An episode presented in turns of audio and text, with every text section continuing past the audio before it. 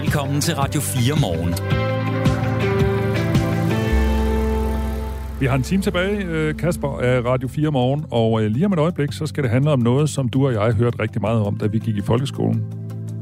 En kønssygdom, som har et bogstav, på- eller som har syv bogstaver i sig, og som gik noget under radaren, da først man opdagede at nogen, der var mere livstruende. Derfor øh, er gonoré sådan, øh, i nyhedsstrømmen lidt underrepræsenteret, men den kommer nu.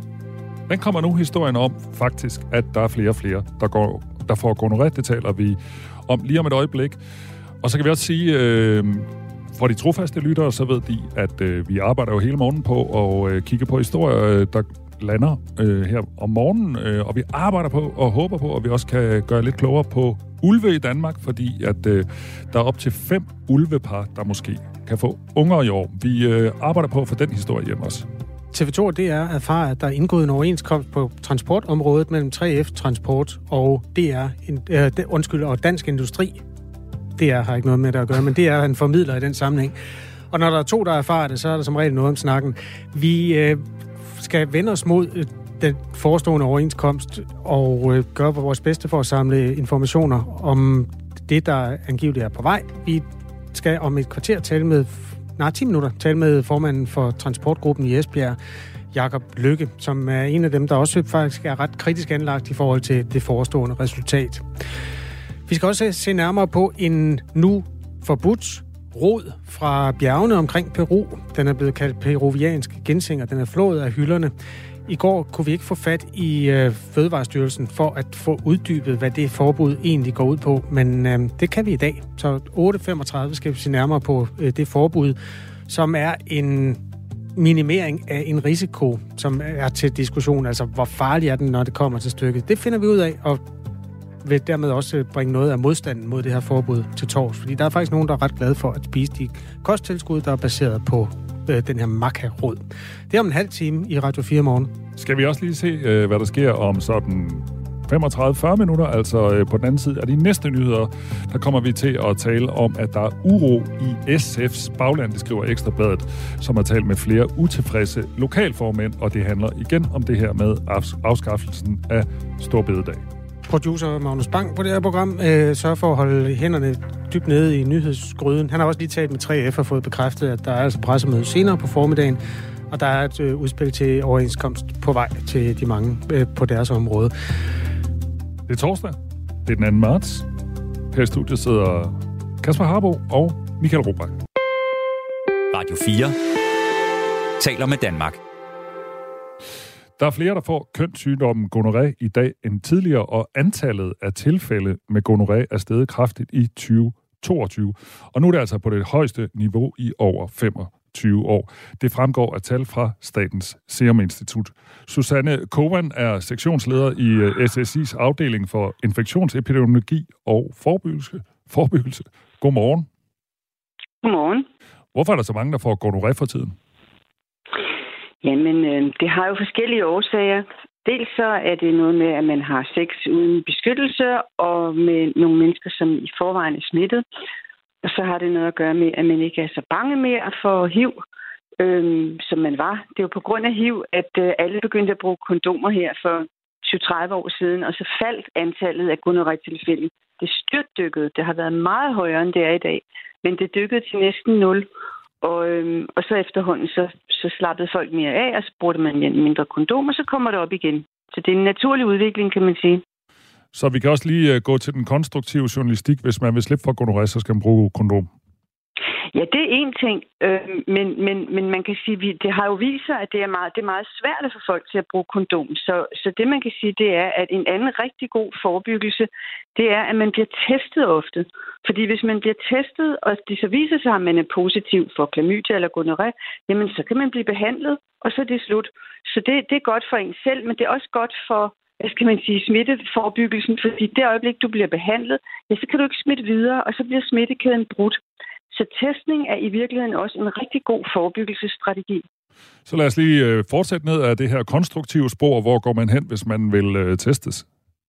Jamen, altså, man kan gå alle mulige steder. Man kan gå til sin egen læge, eller man kan gå til en hvilken som helst praktiserende læge. Det behøver ikke være ens egen, hvis man er ked af, at det er den samme læge, som mor har, for eksempel. Kan man gå et andet sted hen. Man kan gå til en kønssygdomsklinik. Man kan gå til en, en infektionsmedicinsk klinik. Øhm, og, og, og der bliver også tilbudt hjemmetests. Så der, der er alle mulige muligheder for at blive testet.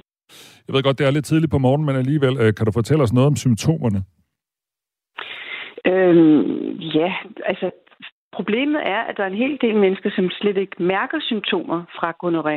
Men ellers så kan det være svige ved vandledningen, og man kan få undskyld, man kan få sådan ligesom sådan noget udfløjet. I gamle dage, så kaldte man gonoré en drøbbert, fordi ja, det, det drøbbede. Ja, så, så det kan være symptomerne. Det kan være symptomerne, siger du. Øh, I 2022 blev der således eller blev der registreret øh, 3900 tilfælde af gonoré, og det er en stigning på knap 40 procent i forhold til 2021, hvor antallet af tilfælde steg faktisk på trods af pandemien med coronavirus. Og faktisk er antallet af tilfælde af gonoré steget stødt siden 2011. Og samtidig så er der indtil videre registreret 466 tilfælde i årets første to måneder. Det er faktisk næsten det samme antal, som blev registreret i hele 2011.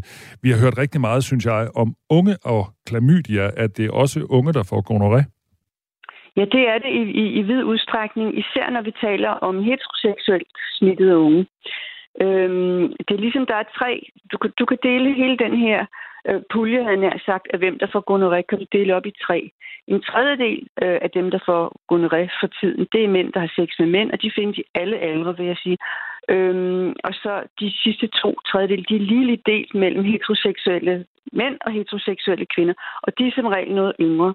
Så, så man kan også sige, at klamydia og, og, og gonoré hænger i mange tilfælde sammen. Kunne sagtens få begge dele på én gang. Og der, der er det virkelig smart, at de der tests, når du går op til lægen, eller for eksempel på en kønssygdomsklinik, som, som, som Stop AIDS øh, har øh, klinikker, hvor man kan komme lige ind og blive testet, øh, så får du en, en kombitest, hvor du både bliver testet for klamydia og gonorrhea.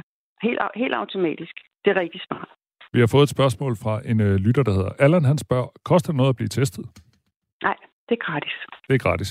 Ja, med mindre, med mindre selvfølgelig, at du køber en eller anden øh, risikabel test, havde jeg sagt, på internettet. Det skal man, det, altså, nu skal jeg passe på, hvad jeg siger, det kan jeg jo ikke tillade mig at fraråde, men, men der florerer altså tests, øh, som man kan købe på internettet, som ikke er særlig pålidelige. Så, så det er smart at gøre det via et eller andet øh, officielt, og, og så er det gratis. Vi har også Sex fået... og samfund kan råde, for eksempel. Okay. Vi har også fået et øh, spørgsmål fra en lytter, der hedder Kasper. Han spørger, hvor farlig er den? Ja, altså det er jo et virkelig godt spørgsmål, men, men det er også svært at svare på, fordi farlig i forhold til hvad?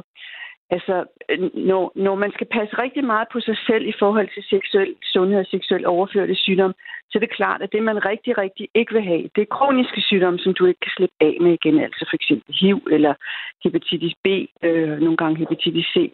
Det, dem vil du slet ikke have. Øhm, så selvfølgelig vil du nødt have gonoré, men altså skaden er ikke så stor, hvis du har fået det, så længe du går op og bliver testet, fordi så bliver du behandlet, og så er den væk. Jeg har ikke oplevet i Danmark et eneste tilfælde endnu, vi ikke har kunne behandle. Det, det findes jo i udlandet, øh, gonorrhea-typer, der er så resistente over for de antibiotika, altså det medicin, man behandler med, at det er enormt meget svært at behandle. Men vi har ikke haft nogen ubehandlelige tilfælde i Danmark endnu. Så det vil sige, hvis man bliver testet, og man er positiv, så bliver man behandlet, og så er den på det ude. Så, så det kan man sige, det er jo ikke så alvorligt. Så moralen her til morgen, klokken 14 minutter over 8, det er, gå op og blive testet ved den mindste mistanke om gonoré.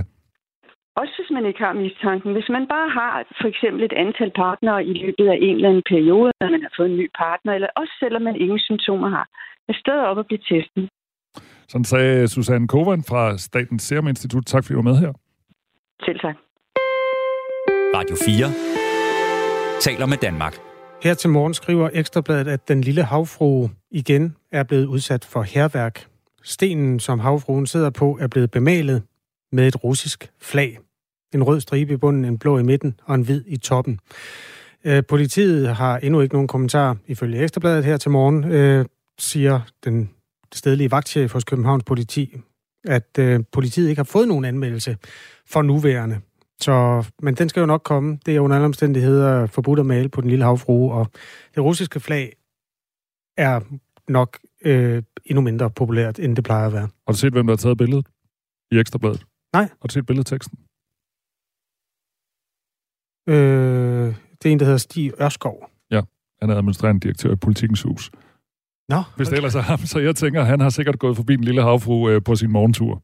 Okay, jamen det, øh, hvis man bor på de kanter, så øh, er man som regel noget ved musikken, hvis man bor på lang linje. Så jo, det kan da godt være. Hold da kæft, det er ikke til. Nej, men det er mest interessante, udover at det der, det er det super godt. i den kulørte afdeling, Jeg så er det, bare over det.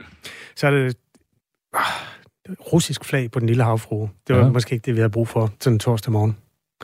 Vi, den, den sag følger vi også øh, under alle omstændigheder, vil der vil, ja, komme både noget retsligt og noget rengøringsmæssigt, øh, som følger på det her. 16 minutter over 8 er klokken. Du lytter til Radio 4 morgen. Der er gået, indgået overenskomst på transportområdet mellem 3F Danmark og Dansk Industri. Aftalen er på plads, bekræfter 3F over for Radio 4. Detaljerne bliver først præsenteret klokken 11. Jakob Lykke er formand for transportgruppen i Esbjerg. Godmorgen. Godmorgen. Hvad er din øh, reaktion på, at der er landet en aftale? Jamen, jeg er glad. Jeg er glad i den forstand, at når to parter sætter sig et bord i forbindelse med en overenskomst, så er det altid rart, at der kommer et forlig ud af det. Så øh, er det jo et bevis på, at nogle af de ting, som medlemmerne har budt ind med i forhold til dem, der forhandler overenskomsten for os, for vores vegne, er noget mål, i hvert fald delvist. Det vil vi selvfølgelig se, når vi ser indholdet af aftalen, men indtil videre er vi tilfreds. Øh, Et forlig er altid fornuftigt. Transportgruppen under 3F har i alt 47.000 medlemmer, som arbejder som chauffører, lagerarbejdere, havnearbejdere og fiskere også. Inflationen afspejler, hvor meget priserne er steget, og inflationen er lige nu på 7,7 procent. Nu ved jeg ikke, om du kender du noget som helst til det, der er landet?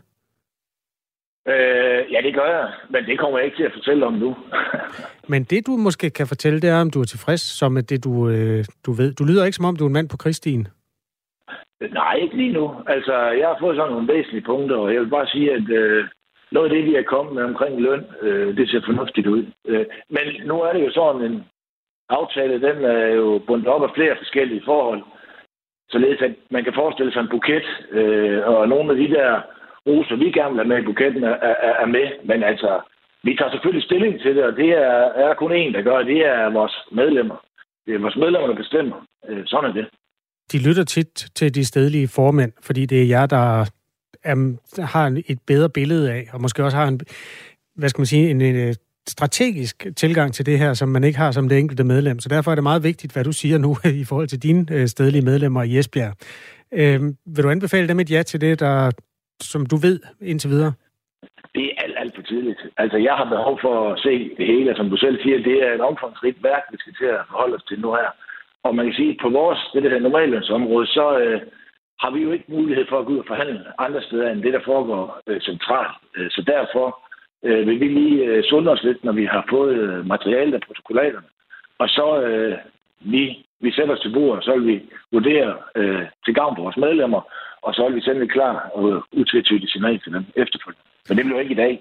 Fair nok. Jakob Lykke er altså øh, lokalformand i Esbjerg for transportgruppen for 3F's chauffører, som blandt andet fragter varer fra A til B. Og det er jo, hvad skal man sige, rygsøjlen i en stor konflikt, at der ikke kommer nogen varer fra A til B. Det husker de fleste fra 1998. Her til morgen talte jeg med arbejdsmarkedsforsker Nana Vesli Hansen fra Københavns Universitet, som vurderer, at med de aftaler, der indtil videre er på plads, at man er kommet længere væk fra en stor konflikt. Deler du den vurdering? Ja, ja. Det er jo altid, lytter jo altid interesseret, når øh, studerede mennesker, de udtaler sig. Man kan sige, at øh, virkeligheden, det er vi en del af øh, herude. Øh, og vi kan jo nok aftale, øh, sådan at vi er kommet, øh, i hvert fald trådt et skridt tilbage. Men når nu er sagt, så, så bliver vi nødt til at forholde os øh, til hele overenskomsten. Øh, og igen, det er medlemmerne, der bestemmer og beslutter det her. Men selvfølgelig, øh, når der er indgået forlig, så er der også et billede af, at de krav, vi kom med, de krav, arbejdsgiverne kom med, de øh, er i hvert fald imødekommet på et eller andet niveau. Øh, og det har jeg også stor respekt for. Øh, og jeg mener faktisk, at nu sagde du chauffører, og alle dem, jeg repræsenterer i hvert fald, de har udvist samfundssind og modhold igennem mange år. Øh, jeg ved ikke, noget I ikke har omtalt nok her til morgen, det er, hvordan det foregik i 2021, da vi øh, indgik aftale. Fordi der blev ikke nogen aftale. Det blev nærmest besluttet per dekret på grund af covid-19. Så man kan sige, at vi har forholdt os øh, øh stille og roligt ud i samfundssind. Så jeg glæder mig over, at øh, der er kommet for lige. Det borger i hvert fald for, at der sandsynligvis kommer nok til os i den her omgang. Men det må vi jo se. Det må vi jo se. Nu siger du, at øh, jeres chauffører har udvist samfundssind i mange år. Reallønnen er jo faktisk gået frem i mange år. Ja, altså, det ved jeg ikke rigtig, hvad du sådan bruger helt overordnet. De sidste, jeg tror, at inflationen var på 8. Ja, men nu snakker vi ikke om øh, de, de forgangne to år, som jo selvfølgelig er klangbunden for den nyeste overenskomstforhandling. Men hvis man kigger på, hvad der er sket siden finanskrisen, så er reallønnen jo steget. Det, lønnen er ikke uh, taget med her på vores område. Du kan jo godt gøre over det hele, men du bliver nødt til at tage... Nu snakker vi om det område, vi dækker. Ja, er, er jeres realløn dalet i de uh, 10 år? Den er ikke steget samme, i samme takt. Der er der flere områder, vi kan pege på der. Men det vil sige, det har vi jo set, og det glæder jeg mig til at se, hvad der kommer ud nu her. Okay, ja, der har været meget lav inflation i de år der. Nu er det fordi, du selv lige åbnede ned til, ja, ja, til den del af fortiden. Det gør, jeg, det gør jeg gerne, det er fordi, vi omfatter også flere områder. Så jeg hæfter mig ved, at, at den aftale, i hvert fald det forlig, der er nu her, det, det håber jeg, det øh, rydder op i forhold til realløn. Jakob Lykke, bare afslutningsvis, der har sådan helt ideologisk, eller måske mere følelsesmæssigt, været en rumlende stor konflikt på baggrund af Stor Bededag. Den har fyldt meget, selvom det ikke har noget med overenskomstforhandlinger at gøre, så har den det i forhold til indstillingen øh, til, ja, det, hvad skal man sige, de helt store linjer i det her. Tror du, det kommer til at betyde noget, når dine medlemmer, de mennesker, du, du taler med, når du er færdig som stedlig formand i Esbjerg hos Transportgruppen, tror du, det kommer til at betyde noget, at Store Bededag lige er blevet slået ihjel? Det kan ikke undgås. Sagde jeg. Tak fordi du vil være med, og god dag. Det er godt. Ja, tak. Jakob Lykke er formand altså hos 3F's øh, transportgruppe i Esbjerg. Kl. 11 er der pressemøde, hvor vi får mere at vide om den aftale, som er indgået på transportområdet mellem 3F Transport og Dansk Industri. Du lytter til Radio 4 morgen. Så skal vi til et emne, som, undskyld, som til stadighed øh, fascinerer os, fordi for første gang siden genindvandringen af ulve, er der potentielt fem ulvepar, der kan få valpe i år. Og tre af parerne vil uden tvivl få valpe, mens der er mere usikkerhed omkring de to sidste par, der kun får nyligt har fundet sammen. Kent Olsen er videnskabelig chef på Naturhistorisk Museum i Aarhus og leder af den nationale ulveovervågning. Godmorgen. Godmorgen. Hvordan kan du være sikker på, at tre af parerne får valpe? valpe? Ja, man kan sige, at to af parerne de har fået valpe sidste år. Så de har ligesom fundet sammen og etableret sig med succes og, og vist, at det kan de. Det andet par, de fandt sammen sidste år, lige efter hunden havde været i løbetid. Nu har de til gengæld været sammen i næsten et år, så det er helt oplagt, de kommer til også at få valpe. Så tre kommer til at få valpe. De to nye par, der etablerede sig henholdsvis i december og januar, de har ikke været sammen så lang tid, men lige akkurat tids nok til, at de potentielt kan få valpe. Det vil synes at vise, om, om de har succes med det. Nu er jeg ikke ulveekspert, det er du, gudskelov. Er ulve sådan nogle øh, monogame typer, der føler sig i livet? Det er de, absolut. De bliver sammen indtil et scenarie, at en af dem dør, eller at der kommer en anden handul og, og fortrænger den handul, der, der er i området. Det sker meget, meget sjældent. Så de, de bliver normalt sammen. Hvordan har I egentlig styr på de her par? Er det øh, øh vildt øh, kamera, eller hvordan, hvordan ved I overhovedet, der findes de her fem par? Men det er, det er, som du siger, vildkamera, men også eftersøgning af afføring og andre som kilder til DNA, som gør, at vi ligesom kan, kan identificere dem. Så vi kan sige ret præcist, at vi regner med, at der er 29 ulve i Danmark i dag. Og, og det ved vi, fordi vi simpelthen følger hver enkelt individ ud fra deres genetiske fingeraftryk. Nu spørger jeg om noget, som jo altid afføder, afføder alt muligt debat og reaktioner og alt muligt andet, men bare lige som indflyvning, hvor er de henne, de her øh, ulve? Altså du siger 29 ulve. Er det stadigvæk mest i Vestjylland? Jamen, de er øh, i det centrale Midtjylland og Vestjylland. Det er, og i Nordjylland i bund og grund. Øh, så, men det er i Jylland, det hele finder sted aktuelt. Når de så får unger, øh, eller valpe hedder det, øh, ulvene her, skal vi så være mere påpasselige, når vi er ude i naturen? Fordi øh, vi ved jo, at dyr øh, i særdeleshed kan blive ophidset øh, og opskræmte, hvis man kommer for tæt på deres afkom. Altså hvis du tænker på, om, om vi skal passe på, hvorvidt ulvene kan blive aggressive over for os, så er svaret nej overhovedet ikke. Under ingen omstændigheder. Ulve gør, hvad de kan for i bund og grund at være i nærheden af mennesker. Så kommer der mennesker i nærheden af dem, jamen så, vil, så søger de væk. De kommer ikke til ligesom at stille sig op og forsvare deres afkom. Det er simpelthen ikke deres, deres strategi. Så stikker de af. Øh, hvis vi så har været meget, meget tæt på, på deres yngelighed, jamen så kommer de tilbage, når, vi går, når mennesker har forladt området, så kan de så finde på at flytte deres valpe. Så man kan sige, som mennesker skal vi ikke, vi skal ikke være bange. Der er ingen, øh, ulve er, er, ikke, er ikke farlige over for os. Øh, til gengæld opfordrer vi jo altid til ikke at være opsøgende over for de her ynglende ulve, fordi det, det er en beskyttet art, og, og i forbindelse med beskyttelsen, jamen, så er det faktisk ikke tilladt at, at, at opsøge de her ynglende ulve, altså deres ynglehi, og forstyrre dem på deres, deres yngleområde. Vi tager lige lidt ulvefakta. I 2012 satte øh, ulvene for første gang sine poter på dansk jord efter 200 års fravær, og i øjeblikket findes der altså cirka 30, 29, 30 ulve i Danmark. Øh, her er fem øh, ulvepar, som jeg nævnte før. Ifølge Miljøstyrelsen, der føder ulve i gennemsnit 4-6 valpe, og ulvebestanden i Europa plejer at stige med cirka 30 procent om året. En rekordstor ulv, den største i 46 år, blev skudt i Sverige for et par uger siden. Og i Danmark, der er bestands, bestandstilvæksten gået væsentligt langsommere end øh, forventet. Hvorfor går det egentlig langsommere her? Altså, hvorfor er der ikke flere ulve i Danmark? Men øh, forklaringen er egentlig ret simpel. Det er, at ulve forsvinder i Danmark. I hvert fald i nogle områder af Danmark, der, der, der har vi haft ulvepar, der har etableret sig, og så efter noget tid, så forsvinder de. Og som du selv spurgte, er de monogame? Ja, det er de. Så de bliver sammen. Så når, når de forsvinder, så er det simpelthen fordi, de er døde.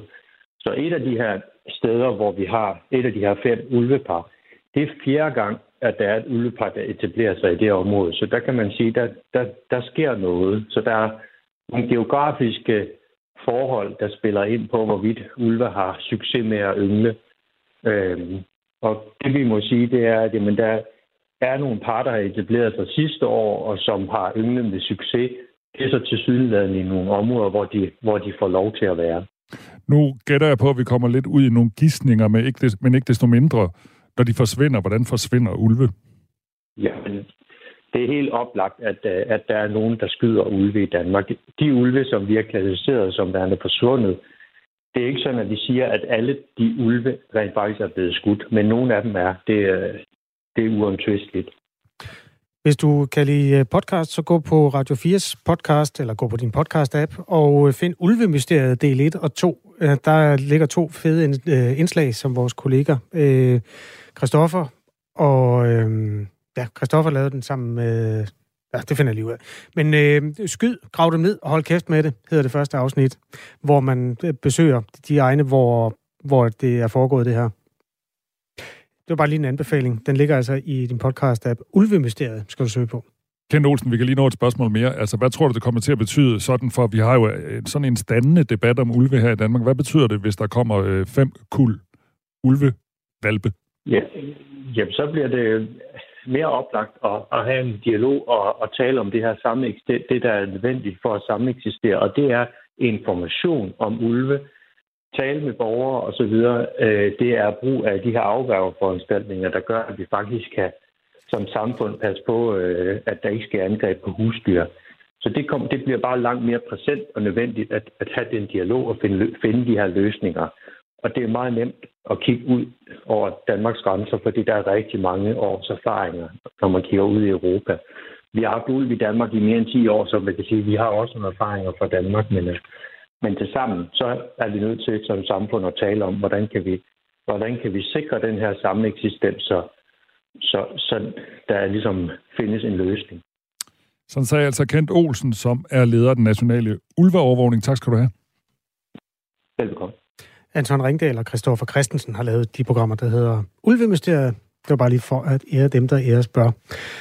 Hvis det er ulovligt at opsøge ulves ynglesteder, så er Midt- og Vestjylland ikke en meget mangel, er Midt- og Vestjylland så ikke en meget mangelfuld beskrivelse af, hvor det er, spørger Tommy. Som altså godt kunne tænke sig en nærmere adresse på, hvor de ulve opholder sig. Der er sikkert en grund til, at den ikke lige kom i det her indslag. Efter nyhederne øh, skal vi dykke ned i makarodens mysterium. Altså den makarod, som vokser i højlandet omkring øh, de peruvianske bjerge, og som indtil den blev forbudt, faktisk var tillægget en hel masse positive egenskaber.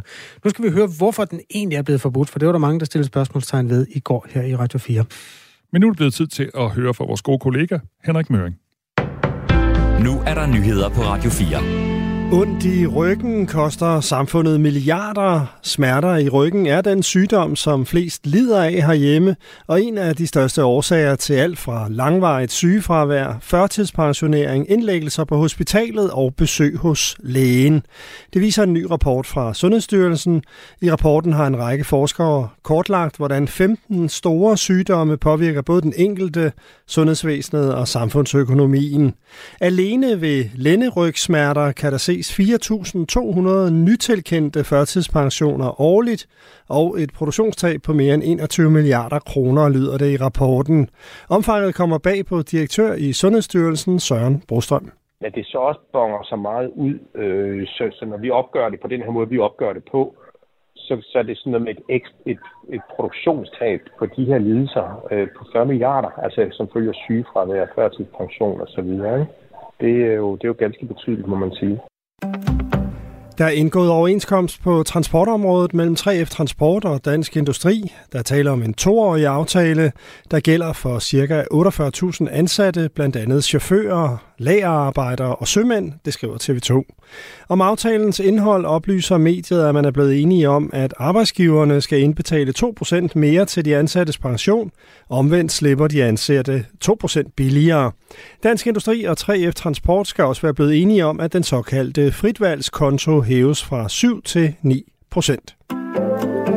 Fire ud af 10 børn og unge har oplevet noget ubehageligt eller uønsket på nettet inden for et halvt år. Det viser en rapport fra Børns Vilkår og Trykfonden. Rapporten bygger på besvarelser fra mere end 2.000 skoleelever i 5. og 8. klasse. Alene i 8. klasse gælder det hver anden. Uønskede oplevelser tæller for eksempel tæller for eksempel at blive kaldt grimme ting, at blive troet, at blive udelukket eller få tilsendt grænseoverskridende videoer og billeder.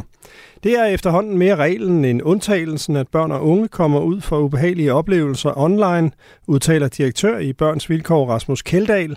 Mange børn og unge kalder det et vilkår, når de færdes online, at man bliver talt hårdt til og får trusler. Der hersker en norm om, at man bare skal ryste det af sig, siger direktøren. Russiske torturkamre i den sydukrainske by Kherson var planlagt og finansieret af den russiske stat. Sådan lyder det i en undersøgelse fra et hold af ukrainske og internationale advokater, skriver The Guardian. Holdet har undersøgt 20 torturkamre i Kherson, der var under russisk kontrol i 8 måneder frem til 11. november. De siger, at de har fundet beviser for en målrettet plan til at terrorisere og eliminere ukrainsk modstandskamp og identitet.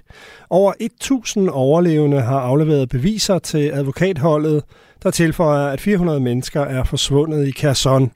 Torturkammerne blev blandt andet drevet af den russiske efterretningstjeneste FSB. Fangerne var personer med forbindelse til den ukrainske stat og civilsamfundet, såsom aktivister, journalister, lærere og tjenestemænd, lyder det. Den lille havfrue har fået påmalet et russisk flag, Billeder fra i dag, som Ekstrabladet er i besiddelse af, viser herværket. Billederne viser, at der er blevet malet en rød stribe i bunden, en blå stribe i midten og en hvid i toppen af stenen, som havfruen sidder på. Københavns politi har ikke modtaget nogen anmeldelser om herværket, skriver avisen. I løbet af formiddagen opklaring med en del sol, 5-9 grader svag til jævn vind omkring nordvest.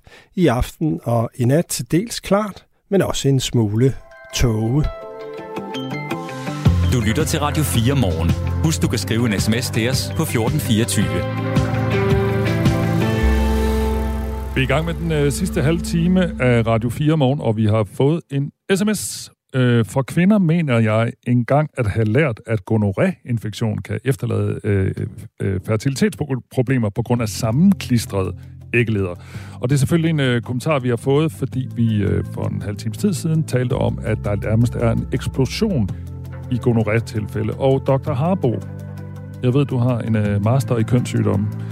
Nej, øh, men jeg har en master i at øh, google, og det ledte mig ind til Statens Serum Instituts hjemmeside, og flere andre lægelige hjemmesider, hvor det beskrives ganske fint, at det kan jo give... Øh, kvinder øh, en underlivsbetændelse, som hvis den efterlades ubehandlet, faktisk kan føre til sterilitet. Og på den måde er det jo en alvorlig sygdom øh, i nogle tilfælde. Vores lytter Tommy skrev, en sygdom, som mange slet ikke opdager, det er vel knap nok en sygdom, med henvisning til, at flere og flere danskere får gonoré, særligt unge. Men øh, det er det altså, og den kan også godt øh, koste på den længere bane. Det var en lille opsamling på noget af det, vi har talt om. Lad os kigge en lille smule frem. Der er uro i øh, SF's bagland, fordi partiet ikke vil sende forslaget om afskaffelsen af store bededag til folkeafstemning. Og det er en historie, Ekstrabladet har, øh, og der skulle angiveligt være flere utilfredse lokalformænd. Vi taler med en af dem, med Nils Mørup, som er lokalformand for SF i Helsingør. Det gør vi om en øh, 7-8 minutter. Men vi begynder lige med et tost, kosttilskud, som er til diskussion. Radio 4 taler med Danmark. Den ligner en mellemting øh, mellem persillerod, pastinak og knoldcelleri. Den her rod, der vokser i bjergene ved Peru. Og øh, produkter med makarod i er blevet solgt som lidt af et vidundermiddel. Det skulle blandt meget andet kunne give mere energi og bedre humør. Roden har været på hylderne i fysiske butikker, blandt andet Søsterne Grene, og også mange netbutikker, altså i pilleform, i bare eller som bestanddel i øh, sådan pulver, man kan drysse over sin yoghurt. Øh, det står blandt andet på en hjemmeside, der har solgt et produkt med maca. Makarod er kendt som peruviansk ginseng og er brugt i overvis grundet sine naturlige energigivende egenskaber. Det leveres i kapselform, nemt at sluge og passer lige ind i den daglige rutine til at give det naturlige energiboost, som du har brug for. Men den er altså flået af hylderne. Vi kan komme nærmere ind på den forskning, der ligger til grund for det, men lad os begynde med dem, der tager beslutningen. Nikolas Kyn Hove er beredskabschef i Fødevarestyrelsen. Godmorgen. Godmorgen. Hvorfor er den blevet forbudt?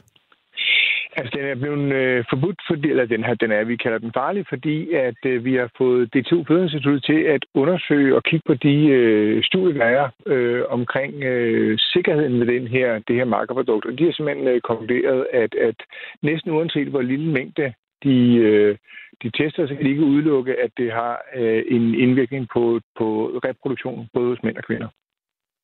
Vurderingen er foretaget af DCU Fødevarestyrelsen, hvor øh, Kirsten Pilegaard, der er seniorrådgiver. Hun har fulgt noget af det internationale forskning, der er lavet på rotter og mus, og hun forklarer sådan her. Der ser det ud til, når vi kigger på litteraturen, at der både er effekter på handdyrene med, det påvirker øh, vægten af forskellige øh, kønsorganer. Det kan påvirke øh, sædkvaliteten. Det kan påvirke den normale udvikling af sædcellerne. På hunddyrene er der også nogle påvirkninger af hormonsystemet, og hos mennesker øh, har man også set noget påvirkning af hormonsystemet, eller i hvert fald nogle undersøgelser tyder på, at der kan være noget øh, hos kvinder omkring overgangsalderen. Det her er et essensen af en vurdering, en risikovurdering af MACA, som udkom i oktober 2020. Det er en to og et halvt år siden. Hvordan kan det være, at det er nu, der kommer et forbud, Nikolas Kyn Hove? Altså, vi har, øh, vi har sådan set haft øh, forbuddet gennem noget tid. Øh, vi gik i gang med at, at være sådan aktive for at, at opsøge de producenter, der var, og de forhandlere, der var af markerprodukter her sidste år, slut, slut 22.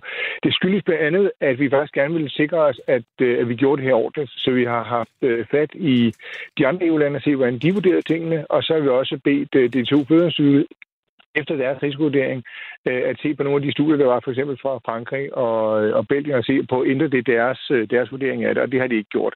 Så, så det er fordi, vi er grundige, øh, og så også øh, fordi vi gerne vil, hvad hedder det, ja, lige den, den aktuelle sag, der har det jo bare været et produkt, vi har fundet på hylder på en anmeldelse om, at, at der var et øh, produkt på hylderne, og så tager vi selvfølgelig fat i den.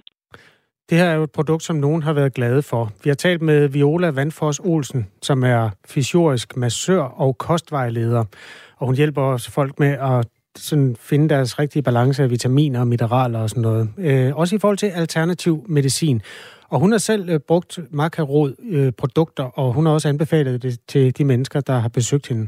Det er jo et helt naturligt kosttilskud. Det er jo en plante, ligesom mange andre planter. Det indeholder mange kulhydrater, proteiner, mineraler, vitaminer. Det er bevist rigtig meget, hvad det er, det kan gøre for folk. Nu arbejder jeg rigtig meget med kvinder i overgangsalderen, og der er rigtig mange kvinder, som er kommet ud af deres hedeture, hvor blodtrykket er blevet normaliseret. De har haft for højt blodtryk. Så det synes jeg er nogle vigtige ting. Øh, der er flere folk med depressionslignende tilstande, som simpelthen har fået bedring inden for det, fordi det også går ind selve aminosyren i det her går ind og påvirker vores, vores nervesystem. Hun henviser så til nogle forskere, som hun stoler mere på, end dem, som man har taget udgangspunkt hos DTU Fødevareinstituttet. Hvordan laver I den vurdering, Nikolas Kyn Hove, når der findes forskning, der peger i begge retninger? Altså, man siger, vi, øh, vi laver sådan set ikke vurderingen. Det, det er det, vi beder øh, vores, øh, hvad hedder det, øh, professorerne og forskerne ude på, på DTU Fødeinstituttet om at gøre for os. Vi har faktisk, øh, netop for ikke at have den her øh, uheldighed, at vi skal både vurdere og, og administrere samtidig, så beder vi netop øh, de danske forskere på området om at, at vurdere, øh, hvad der er generelt set. Normalt, når man har studier på, på de her videnskabelige områder, så findes der jo øh, hvad kan man sige, studier peger i alle mulige retninger. Øh, og det er derfor, at vi faktisk beder, øh, og det sagde jo min gode kollega over for, for det to studier også, at de ser jo på, hvad der er sådan bredt ud af, af forskellige studier og materialer, og sådan på den, på den samlede vurdering, så er det det, de tager stilling til. Så kan det godt ske, at der findes nogle studier, der viser noget i den ene ende og noget i den anden ende, men det er, det er den samlede vurdering, til udgangspunkt. Det er måske vigtigt for, for os, for fødestudiet, at sige, at vi har jo vores interesse er jo sådan set at sørge for, at de fødevarer, øh, man kan gå ind i en butik i Danmark og købe, eller gå på en dansk hjemmeside og købe, hvad hedder det, de er sikre. Og der ser vi jo på hele befolkningen.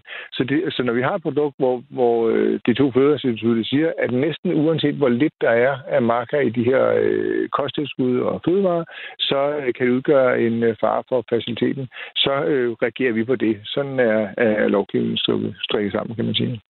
Makarod, som altså har eksisteret på hylderne som kosttilskud, er blevet pillet af, og det var en proces, der begyndte sidste efterår. Jeg talte selv med Kirsten Pilegaard fra DTU Fødevareinstituttet i går, og hun pegede jo, da jeg stillede hun det direkte spørgsmål, hvorfor bliver den forbudt? Så sagde hun, det er jo Fødevarestyrelsens beslutning. Nu, nu peger du så den anden vej tilbage og siger, jamen de har lavet vurderingen. Det er jo et, et fælles uh, grundlag, som I to er nået frem til, men det er jer, der besluttede at forbyde det. Hvor, hvor stor skal den risiko være for, at de forbyder det?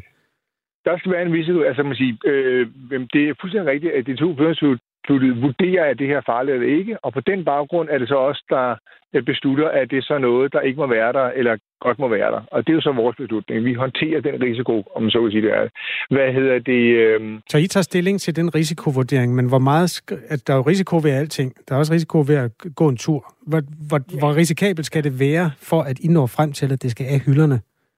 Øh, hvad hedder det? Øh, det skal være sådan, så at man siger, det, det, er, det, er jo, det, er jo, øh, det er nogle balancer, vi prøver at finde mellem øh, hvad jeg sige, både at det her et øh, produkt, øh, vi anvender normalt, eller et nyt produkt, og noterer sig, så giver vi på vores øh, lovgivning. Vores lovgivning siger, at vi skal sætte det til vare på alle danskere, øh, også øh, sårbare grupper og, og, og mindretal osv. Så, så, så det er på den baggrund, vi sådan set øh, vurderer, at det er farligt. Og i og med, at vi ikke kan udelukke, at der er en reproduktiv øh, hvad hedder det, øh, påvirkning, selv ved en meget, meget lille dosis, så vurderer vi normalt den type tilfælde, at så vil det være et produkt, vi ikke vil have på danske hylder, netop fordi man skal, uanset om man er øh, 15 eller 55, øh, roligt kunne gå på øh, ned i butikken i sin helsekostbutik og øh, købe de kosttilskud øh, eller finde de øh, hvad hedder, snackbar, man vil have i butikkerne, som man kan hjem og spise, uden at det går ud over øh, ens reproduktion eller ens øh, liv øh, på kort og lang sigt.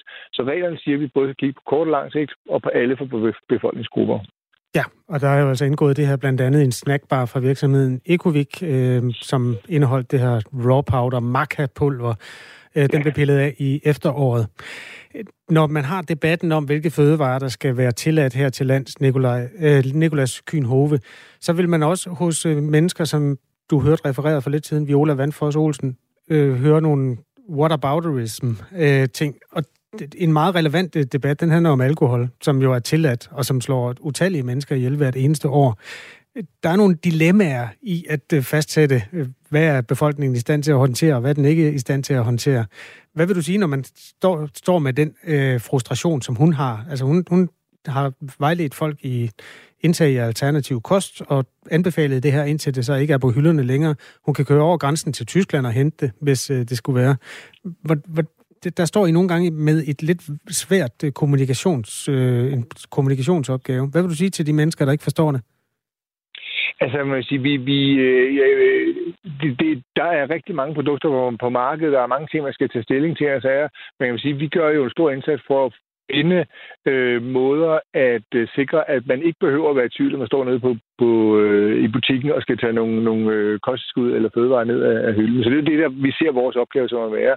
I forhold til det, hvad alkohol ikke er alkohol, så er det jo et, et spørgsmål om, om befolkningssundhed. Det ligger en lille smule uden for mit sådan øh, ansvarsområde. Øh, generelt set vil jeg sige, at, at når vi øh, øh ser på fødevaresikkerhed, så er vi oplever jeg selv meget af mit øh, daglige arbejde, at vi er helt på samme side øh, fødevarevirksomheder, øh, folk, der laver kosttilskud, og også som fødevaresøgelse, Vi aller, aller helst vil vi faktisk gerne have, at folk kan købe deres produkter helt trygt øh, i butikkerne. Øh, så vi har faktisk en fælles interesse i at sørge for, at, at det er det.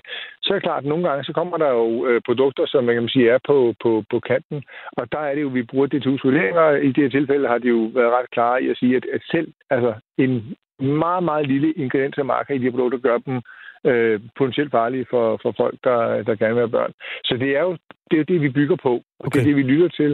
Øh, så, så, og, og jeg synes, det er et reveligt hensyn af selv. Altså, hvis der nu var, der er jo mange produkter, vi har en grænseværdi. Der må ikke være over et vis mængde et eller andet stof i et produkt, fordi så øh, er det farligt, ikke farligt. Så, så, så, så ja, med den vurdering kan vi ikke rigtig agere anderledes. Bare lige afslutningsvis. Syd for os, der ligger et land, hvor fødevaremyndighederne skal varetage sundheden for 15 gange så mange mennesker. Der bor 80 millioner ja. i Tyskland. Der ja. kan man stadig købe det. Hvordan har ja. du det med det? Ja, altså det er jo noget, som jeg arbejder med, og det er jo, det er jo øh, den risikovurdering af de tolkninger, som vi har, hvad hedder det, har haft med det, har vi jo sådan set taget med til EU og de øh, netværksgrupper, vi sidder i, hvor også Tyskland deltager, og deler den viden og den indsigt, og de vurderinger, vi har med dem, og får netop for at sikre os, at vi i Europa har nogenlunde øh, ens øh, tolkning på reglerne. Og det er jo det arbejde, der foregår hele tiden på alle mulige forskellige produkter. Men det har vi øh, så ikke, næsten... de samme tilgang til det her produkt? Nej, men øh, hvad hedder det? Nu er det kun lige sidste efterår, vi sådan set begyndte at, at, at være aktive på det her område, så, så det, det, øh, det, er jo stor, det er jo en stor tankskib. Det tager lidt tid at, at rykke rundt. Vi har også andre ting at arbejde med, PFAS og andre ting, som, som vi også skal håndtere, og det gør vi også til at arbejde med vores øh, okay. kollegaer for, for videnskabelige verden, og så også med, med de andre EU-lande. Ikke? Så vi får netop som, en, som forbruger i Europa kan være tryg omkring de fødevarer, vi, vi har.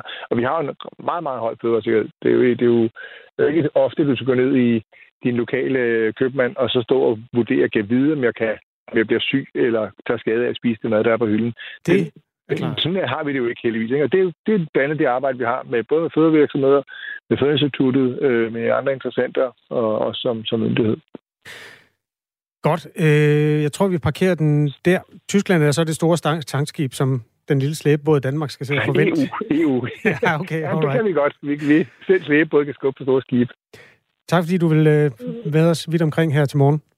Velbekomme. God dag. I lige måde, du. Øh, Nikolas Kyn Hove er beredskabschef i Fødevarestyrelsen og svarer altså på, hvilke overvejelser og videnskabelige grundlag, der ligger bag forbuddet mod makarod, som man ikke længere kan få på hylderne her til lands. Radio 4 taler med Danmark.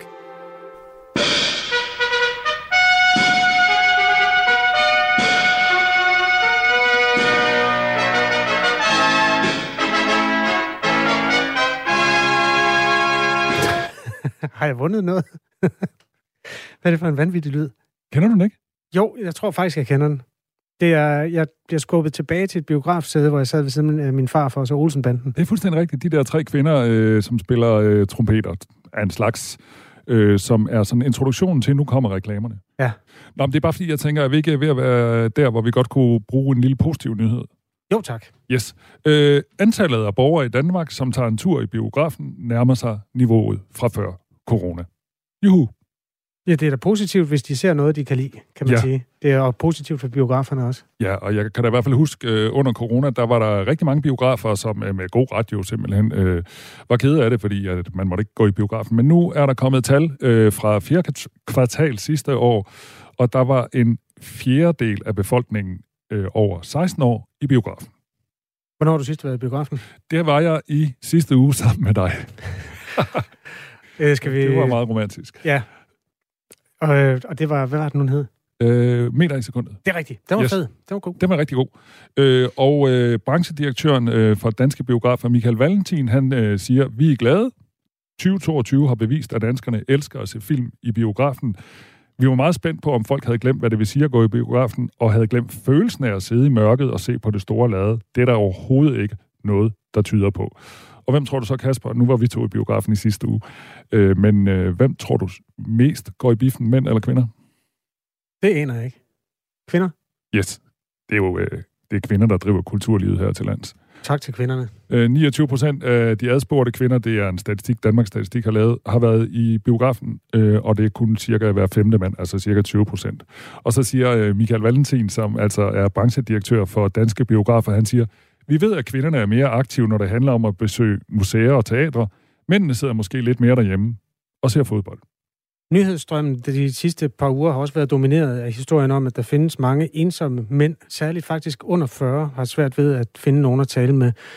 Hvis man skulle koble de to, så kan man sige, find en mand på din egen alder, og så gå ind og se en film sammen. I behøver ikke at sige noget undervejs, og I behøver dybest set heller ikke sige noget bagefter, men der er en fællesskabsfølelse omkring det, som er meget øh, sådan, god at bygge videre på.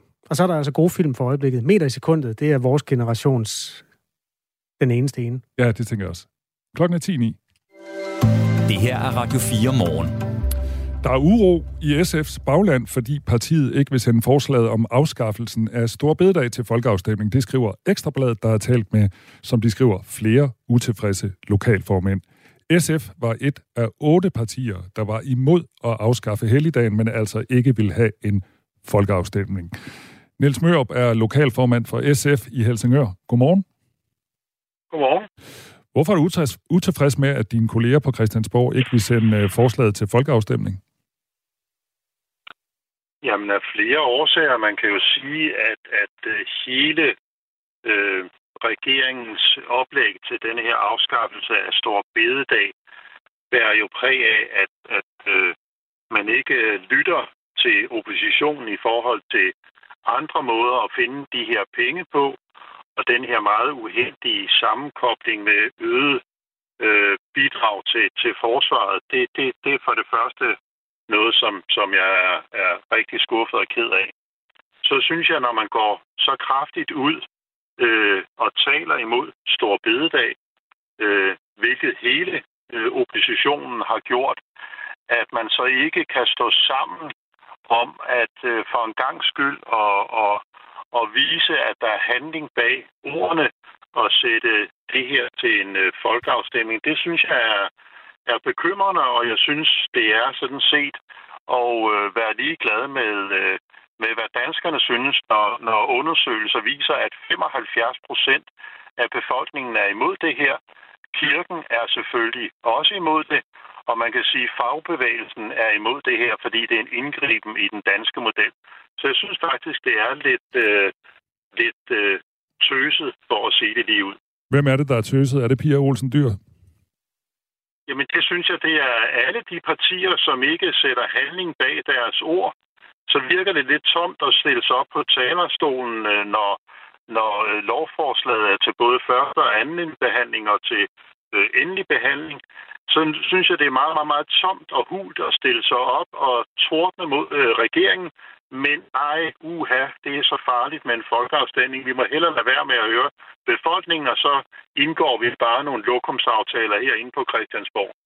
Nu bredte du sådan kritikken lidt ud, men nu er du jo medlem af SF, så lad os lige holde fast der. Er det en skarp kritik af din egen formand også?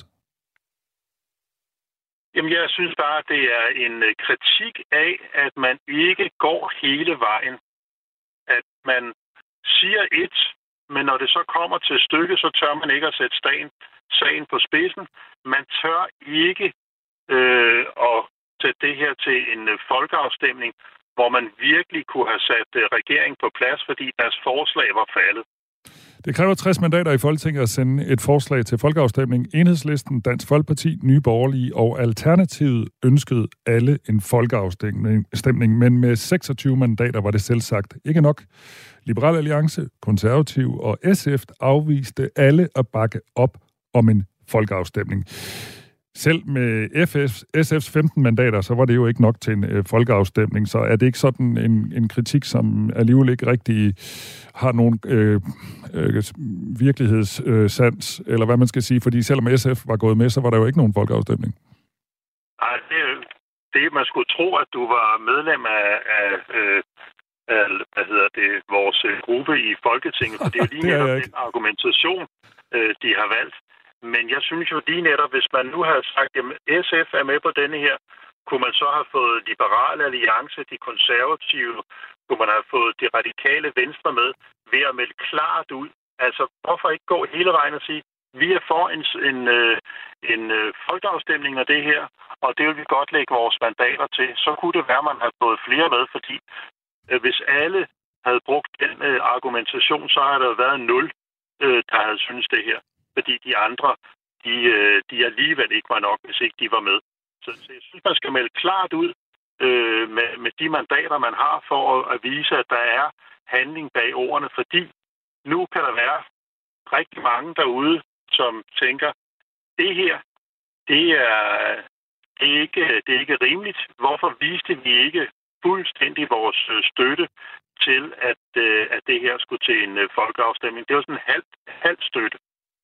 Nu vil jeg jo nødt blive beskyldt for at lyde som en fra SF's øh, folketingsgruppe, så nu tager vi lige Carsten Hønge ind, som jo i virkeligheden sidder i SF's folketingsgruppe. Han siger, at man vil undgå at lave en ny standard, hvor man sender alt til folkeafstemning, øh, hvis det splitter Folketinget, det mindste, det siger han til Ekstrabladet.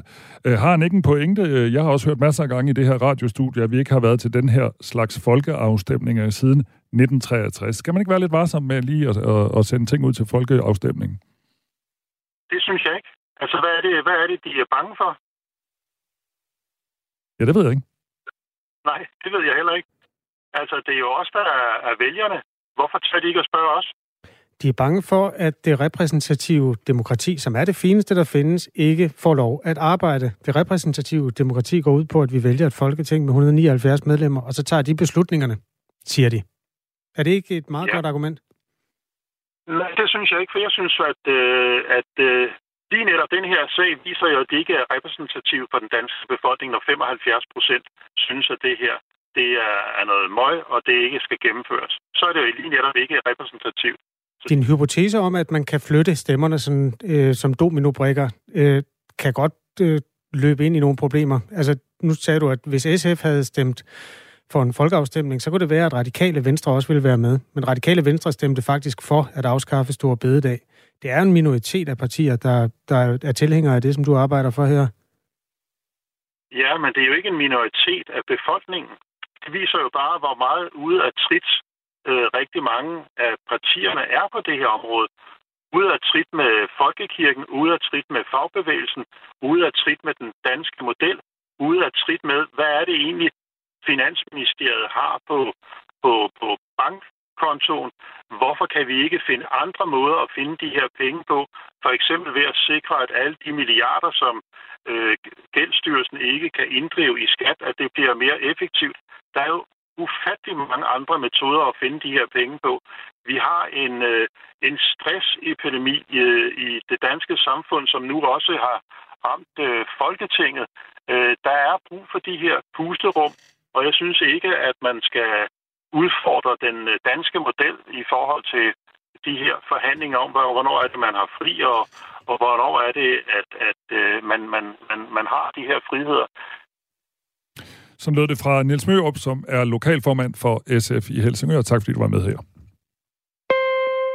Radio 4 taler med Danmark. SMS'en om Schweiz er også kommet her til morgen. Den kommer hver gang, man diskuterer de her folkeafstemninger, for de har mange folkeafstemninger, og Tommy Ligård skriver, at demokratiet i Schweiz ikke fungerende. Her er det folkeafstemningen ofte er i brug. Ved vi det? spørger Tommy Ligård. Det gør han altid sådan retorisk. Ved vi det? Okay, den er stamkunde, forstår jeg. Ja, øh, det ved vi ikke. Øh, jeg ved det ikke, i hvert fald. Jeg ved, at vi efter nyhederne skal, kan glæde os til at høre Ring til Radio 4, og hvor man har mulighed for at øh, ringe ind og belyse øh, nogle af de aktuelle diskussioner. Det er Signe Ribergaard Rasmussen, der har været på det radioprogram. Og øh, alkohol er blandt andet til debat, fordi vi er, we are the champions lige på det felt. Hver dansker sætter sig rent gennemsnitligt ned og drikker 9 liter ren alkohol en gang om året, eller smør det tyndt ud. Så det øh, kommer til debat, altså alkoholvanerne hos øh, sine i Ring til Radio 4 mellem 9 og 11. Det er et af flere sådan varme emner, der er til debat. Og så er der altså også vores politiske magasin Mandat, som sender mellem 11 og 12, hvis du er Flow radiolytter, så kan du høre det der, og ellers så lægger der masser af afsnit til dig om aktuelle politiske emner i din podcast-app. Det spændende ved klokken 11 er jo også, at man kan både se frem mod noget, og man kan kommentere på noget brændende aktuelt, fordi der er pressemøde i 3F, Transportgruppen, øh, som sammen med Dansk Industri vil forklare, hvad det er for et øh, overenskomstudspil, som man er nået til enighed om, og man vil lægge ud til afstemning hos medlemmerne. Og nu vi er med dagens plakatsøjte, eller i gang med den, øh, var det 12.30, der er der pressemøde om øh, mm. øh, regeringens nye uddannelsespolitik, og det er selvfølgelig også noget, du kan følge øh, i vores nyhedsudsendelser gennem hele dagen. Nu klokken 9.